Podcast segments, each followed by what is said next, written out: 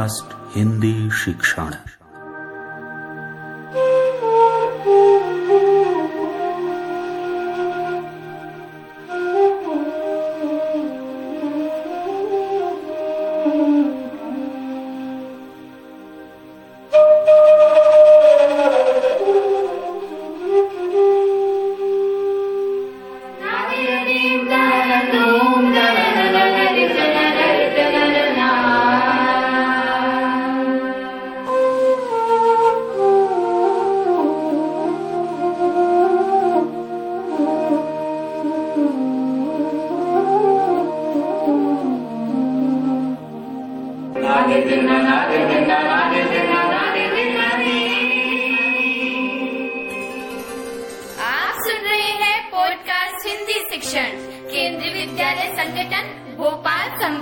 प्रस्तुति। नमस्कार। केंद्रीय विद्यालय संगठन भोपाल संभाग द्वारा आज प्रस्तुत है पॉडकास्ट हिंदी शिक्षण के अंतर्गत पाठ, हिमालय की बेटियाँ। निबंधकार नागार्जुन, कक्षा सात, पाठ्यपुस्तक वसंत भाग दो। शिक्षण शशिभूषण तिवारी का, संगीत एवं संयोजन रामकुमार सिंह का सह निदेशक श्रद्धा झा और ऋतु पल्लवी, निदेशक सोमित श्रीवास्तव, प्रस्तुतकर्ता केंद्रीय विद्यालय संगठन क्षेत्रीय कार्यालय, भोपाल।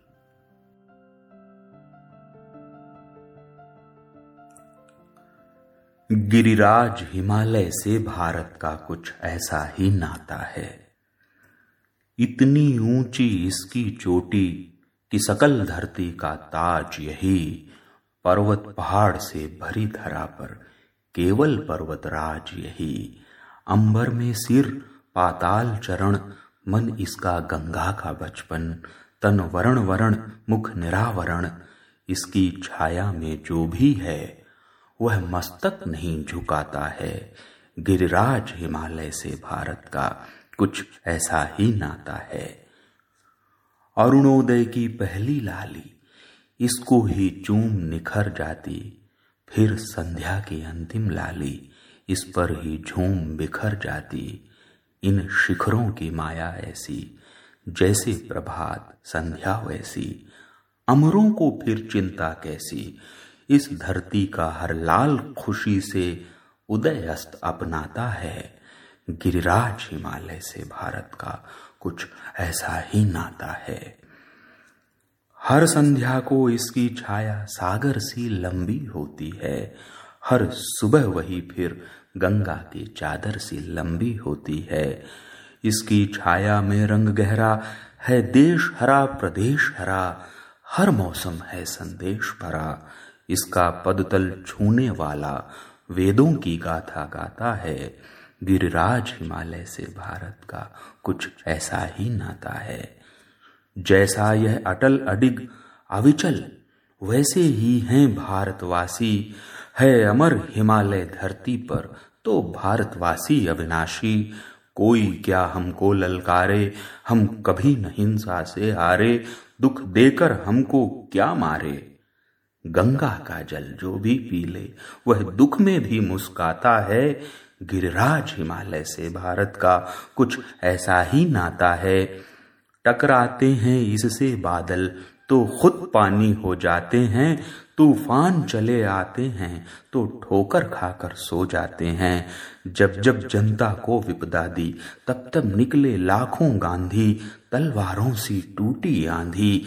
इसकी छाया में तूफ़ान चिरागों से शर्माता है। गिरिराज हिमालय से भारत का कुछ ऐसा ही नाता है। गिरिराज हिमालय से भारत का कुछ ऐसा ही नाता है। कविता, हिमालय और हम। कवि गोपाल सिंह ने पाली।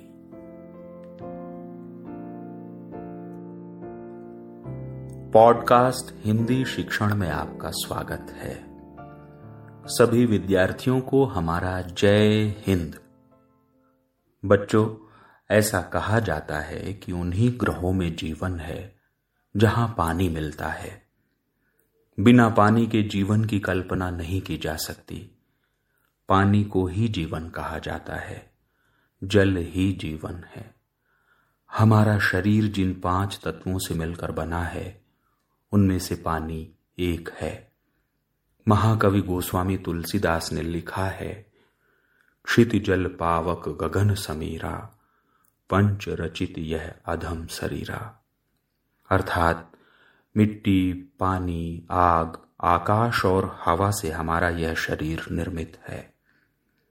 बच्चों, हमारी धरती पर पानी का प्रमुख स्रोत नदियाँ हैं। धरती पर नदियाँ जीवन का आधार हैं।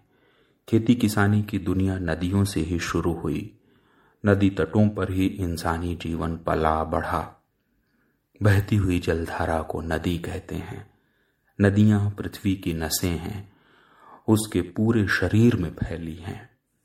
हमारे शरीर में जैसे धमनी और शिरा होती हैं जिनसे पूरे शरीर में रक्त और ऑक्सीजन का प्रवाह होता है, वैसे ही धरती पर नदियाँ हैं जिनसे पानी बहता है। पानी जो समुद्र, झरनों और झीलों में भी है।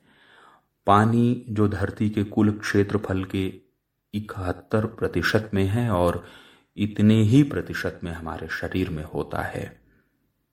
नदियों के किनारे ही सभ्यताएँ न केवल बसी बल्कि विकसित हुईं। जिसे मानवता की कहानी कहते हैं, वह दरअसल नदियों के किनारे पलने चलने वाली मनुष्यों की जीवन लीला ही रही है।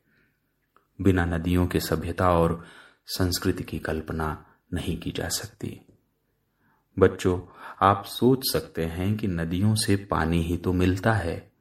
पानी तो कुएँ, ट्यूबवेल, झील तालाब से भी मिल सकता है। लेकिन यह बात उचित होते हुए भी पूरी सही नहीं है। जिनके हमने अभी नाम लिए, उनमें झील को छोड़कर शेष मानव निर्मित हैं। वो बाद में बने। झील के किनारे मनुष्य सभ्यता विकसित नहीं हो सकती थी। हम समुद्र का पानी नहीं पी सकते। अगर नदी न हो तो पानी एक जगह से दूसरी जगह नहीं पहुँच सकता। यही कारण है कि नदियों के किनारे किनारे नगर बसे, तीर्थ बने और मेले लगने शुरू हुए। नदियों ने ही इंसानी मेल जोल और अनेक प्रकार के त्योहारों को जन्म दिया। बच्चों, अब हम आते हैं आज के पाठ पर। आज के पाठ का नाम है हिमालय की बेटियाँ। इस निबंध के लेखक हैं नागार्जुन। नागार्जुन का नाम आपने अवश्य सुना होगा। नागार्जुन को बाबा नागार्जुन भी कहते हैं। आपका मूल नाम वैद्यनाथ मिश्र था। आपको लोग यात्री भी कहते थे। बाबा नागार्जुन बड़े घुमक्कड़ थे। इन्होंने पूरे देश की यात्रा की। नागार्जुन हमारी हिंदी के प्रमुख प्रगतिशील कवि हैं। नागार्जुन जी ने अपनी मातृभाषा मैथिली में भी कविताएँ लिखी। नागार्जुन जी ने न केवल कई काव्य ग्रंथ लिखे बल्कि अनेक उपन्यासों का सृजन भी किया। आपको अनेक साहित्यिक पुरस्कारों और सम्मानों से नवाजा गया, जिनमें से प्रमुख हैं साहित्य अकादमी सम्मान, भारत भारती सम्मान और राहुल सांकृत्यायन सम्मान। बच्चों, हिमालय की बेटियाँ निबंध में लेखक ने बेटियाँ नदियों को कहा है। ऐसा कहने के पीछे लेखक का तर्क है कि जो नदियाँ हिमालय से पैदा हुई वे हिमालय की बेटियाँ हैं। नदियों के बारे में हमने आपको शुरुआत में ही बताया कि नदियाँ धरती पर बहने वाली जलधारा हैं। इस जलधारा का स्रोत प्रायः कोई झील, हिमनद, झरना या बारिश का पानी होता है। नदियाँ दो प्रकार की होती हैं। एक सदा नीरा, यानी जिनमें सदैव पानी बहता है। दूसरा बरसाती, यानी जो बरसात के दिनों में बहती हैं। साल के अन्य महीनों में सूखी रहती हैं। गंगा, यमुना, नर्मदा, कावेरी और ब्रह्मपुत्र आदि नदियाँ सदा नीरा कहलाती हैं। बच्चों, भारत कृषि प्रधान देश है। खेती किसानी में नदियों का बड़ा महत्व है। नदियों पर ही बड़े बड़े बाँध बने। इन बांधों को भारत के पहले प्रधानमंत्री पंडित जवाहरलाल नेहरू जी ने आधुनिक भारत के मंदिर कहा था। दुनिया की बड़ी बड़ी सभ्यताएँ नदी किनारे ही विकसित हुई। गंगा घाटी सभ्यता और सिंधु घाटी की सभ्यता संसार की प्राचीनतम सभ्यताएँ हैं। इनका विकास गंगा तट और सिंधु नदी के तट पर हुआ। भारत में नदियों का धार्मिक और सांस्कृतिक महत्व भी है। हमारे देश में नदियों को पवित्र और पूज्य माना गया है। ऐसा कहा जाता है कि नदियाँ मनुष्यों की आत्मा मुक्त करती हैं। गंगा को तो भारत में माँ का ही दर्जा प्राप्त है। भारत में हिमालय से निकलने वाली मुख्य नदियों के नाम हैं सिंधु, गंगा और ब्रह्मपुत्र। ब्रह्मपुत्र सबसे बड़ी नदी है, जो पुलिंग है और इसे नद कहा जाता है। बच्चों अब आइए पाठ सुनते हैं।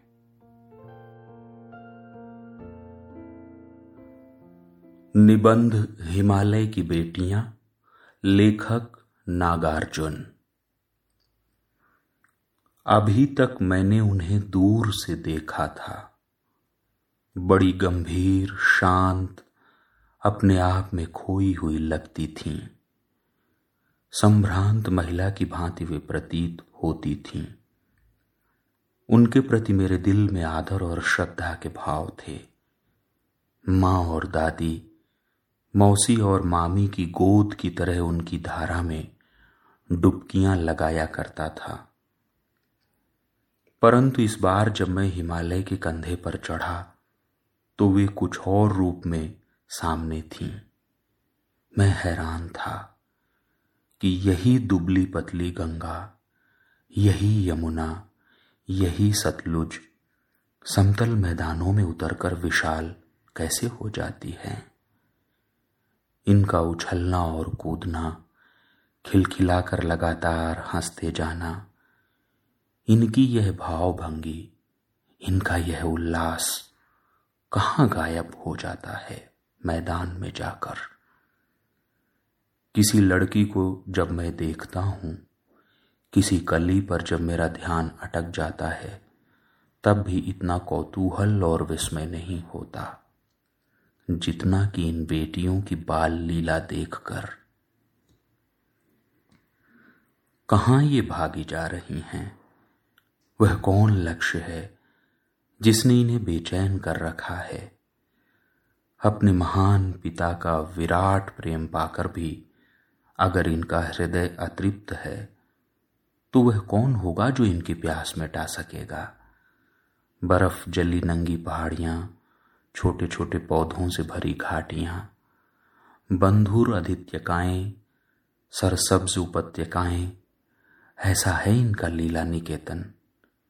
खेलते खेलते जब ये जरा दूर निकल जाती हैं तो देवदार, चीड़, सरो, चिनार, सफेदा, कैल के जंगलों में पहुंचकर शायद इन्हें बीती बातें याद करने का मौका मिल जाता होगा। कौन जाने? बुढ़ा हिमालय अपनी इन नटखट बेटियों के लिए कितना सिर धुनता होगा।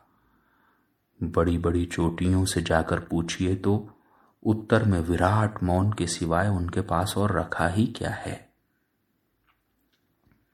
सिंधु और ब्रह्मपुत्र।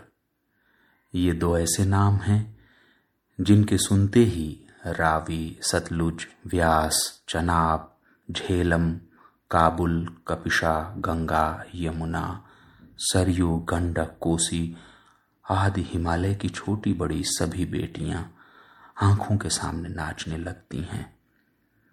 वास्तव में सिंधु और ब्रह्मपुत्र स्वयं कुछ नहीं है।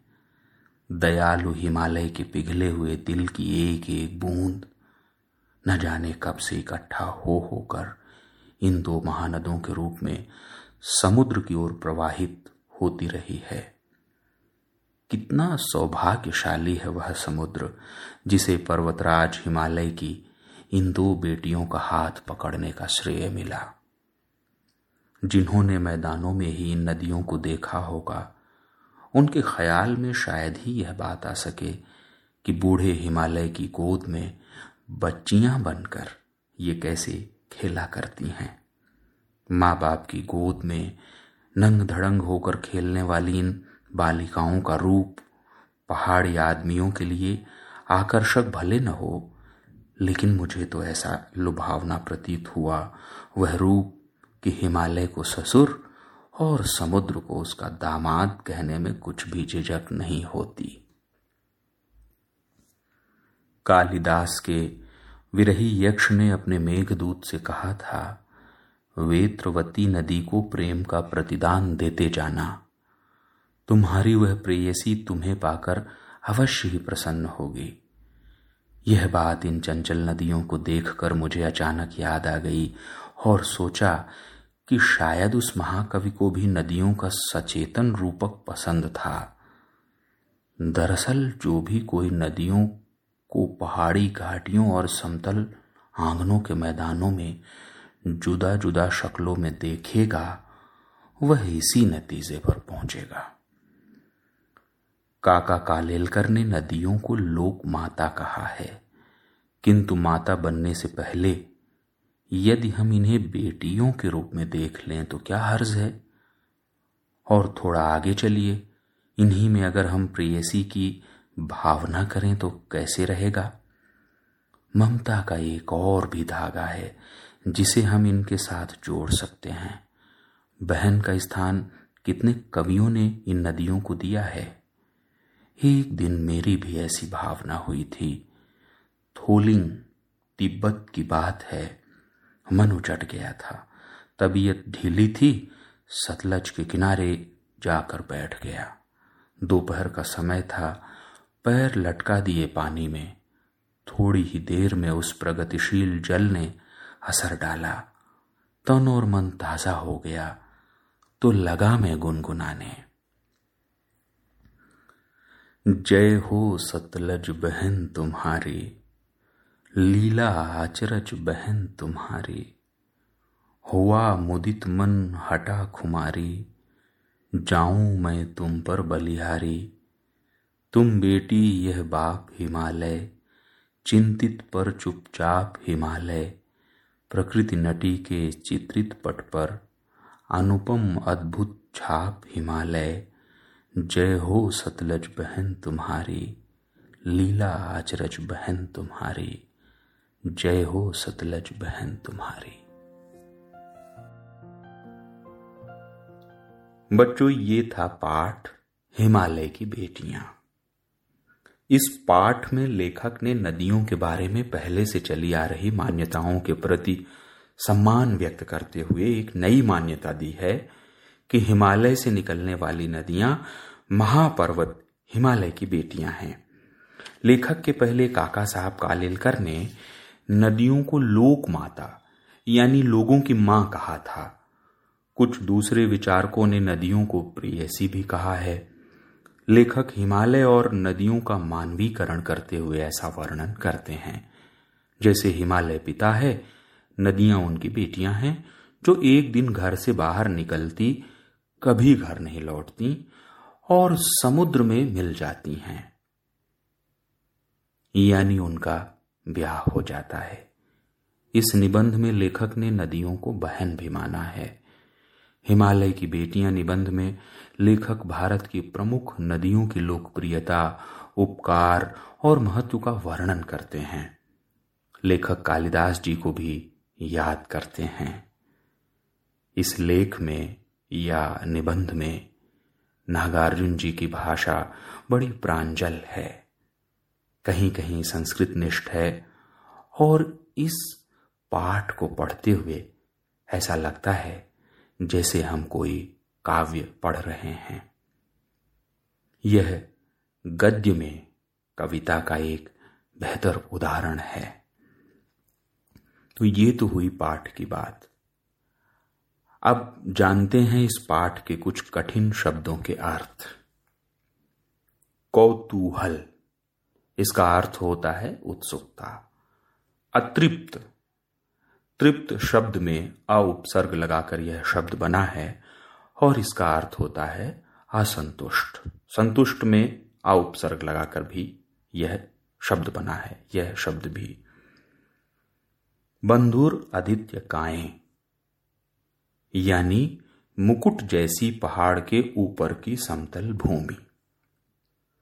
सरसब्ज उपत्यकाएँ हरी भरी घाटियाँ।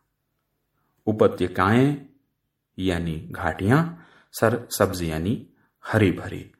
इसी तरह ऊपर के शब्द में बंधुर यानी मुकुट आदित्यकाएँ यानी पहाड़ के ऊपर की समतल भूमि। ये हमने दोहरा दिए दो शब्द क्योंकि ये ज़्यादा कठिन है। निकेतन अर्थात घर, प्रतिदान यानी बदले में दान, जुदा जुदा यानी अलग अलग। लोक माता लोगों की माँ। लोक संस्कृत का शब्द है और इसका देशज रूप लोग होता है। तो इसीलिए लोक माता का अर्थ हुआ लोगों की माँ। मुदित यानी खुश, प्रकृति नटी यानी प्रकृति रूपी अभिनेत्री। इसमें एक नया शब्द है आपके लिए नटी। इसका पुलिंग होता है नट। नट का अर्थ होता है अभिनेता। तो नटी का अर्थ हुआ अभिनेत्री। प्रकृति नटी यानी प्रकृति रूपी अभिनेत्री। अनुपम, जिसकी तुलना न हो सके। बच्चों, इतना सुनने के बाद आप पाठ के कई प्रश्नों के उत्तर स्वयं लिख सकेंगे। हाँ, कुछ कठिन प्रश्नों के उत्तर हम यहाँ ज़रूर जान लेते हैं। पहला प्रश्न है, सिंधु और ब्रह्मपुत्र की क्या विशेषताएँ बताई गई हैं? इसका जवाब है कि सिंधु और ब्रह्मपुत्र को महानद कहा गया है। नदी नहीं, नद, और नद भी नहीं, महानद। दूसरी विशेषता यह बताई गई है कि इन नदों से कई नदियाँ निकलती हैं। ये नद हिमालय के पिघले हुए दिल के बूंद हैं। ऐसे शब्द लिखे हैं नागार्जुन जी ने, हिमालय के पिघले हुए दिल के बूंद। समुद्र भाग्यशाली है कि उसमें दोनों नद मिलते हैं।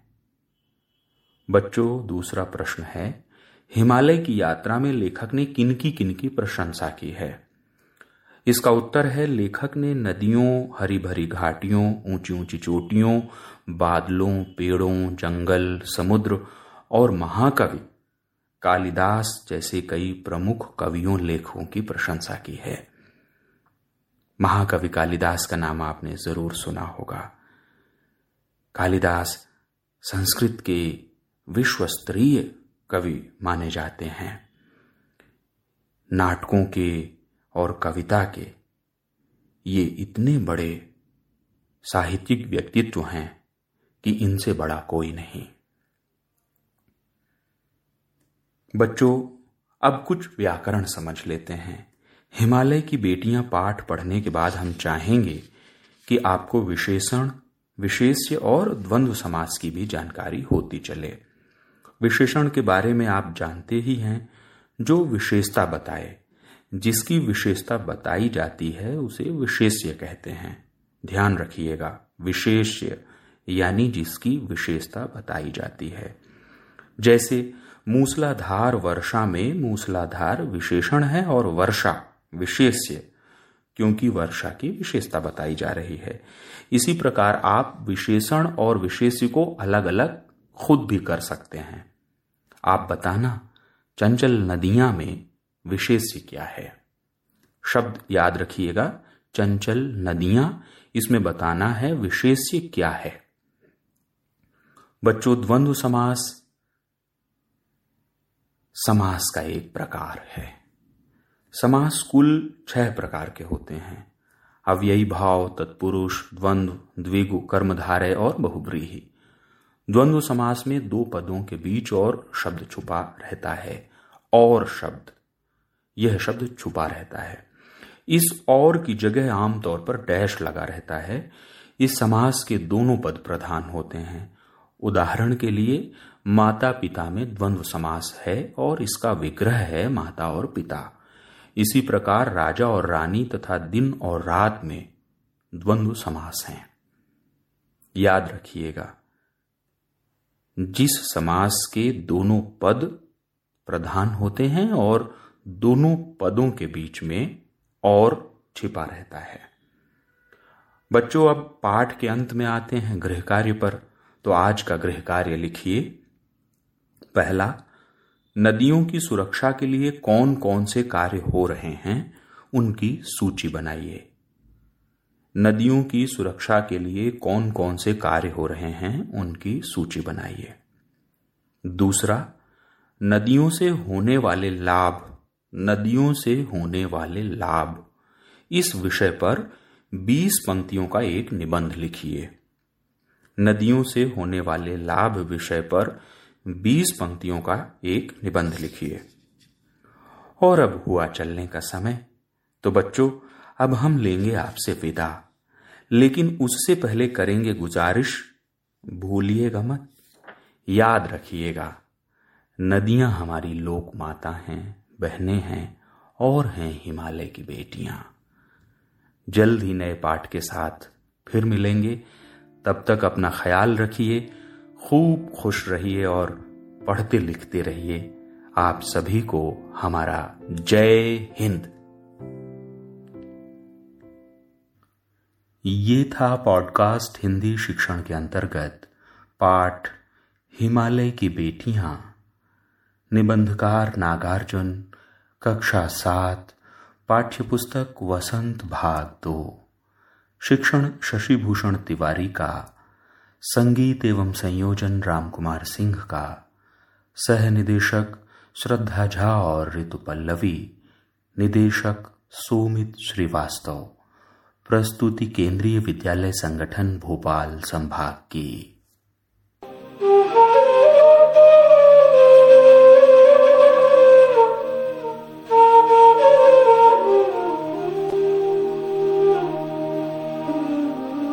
पॉडकास्ट हिंदी शिक्षण।